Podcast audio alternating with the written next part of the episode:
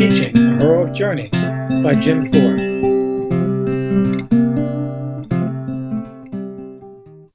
Chapter 3 The Refusal of the Call. Okay, maybe I spoke a little too soon in my last chapter. Um, ironically, a common second stage of heroism is the rejection of the call.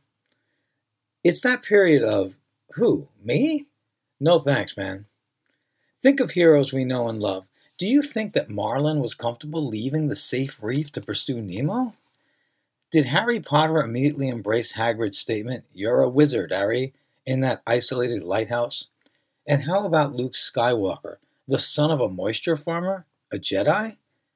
What about the Hobbit from a small shire saving the world? Yes, denying the call is a common stage of a hero story. It is that very human personality trait that endears so many heroes to us. They're like us.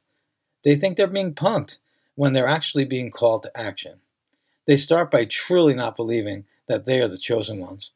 I think that many teachers have had this feeling. They weren't sure that they were the teacher type. Who were they to be a teacher? Maybe they struggled in school or acted out. They pushed through that feeling and survived being poked and prodded and began teaching. It's challenging. It isn't anything like your methods courses told you it would be.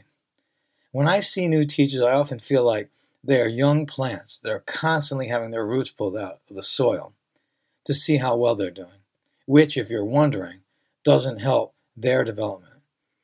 Is it any wonder that the average tenure of a new teacher is so short?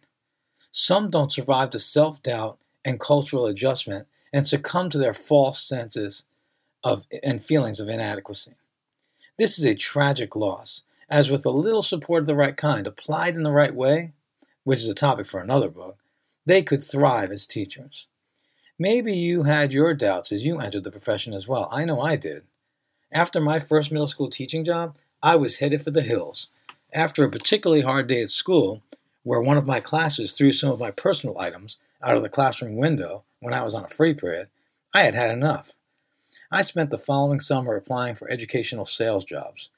I came close to getting one, but I'm grateful I didn't, because it allowed me to continue my hero's journey, to continue in spite of myself. So, if you've ever denied the call to teaching or you thought of leaving, you've probably achieved a very common stage two of a hero's journey. In some ways, it's an essential element of true heroism and the hero's journey. Uh, why don't you continue on to um, section three of the workbook?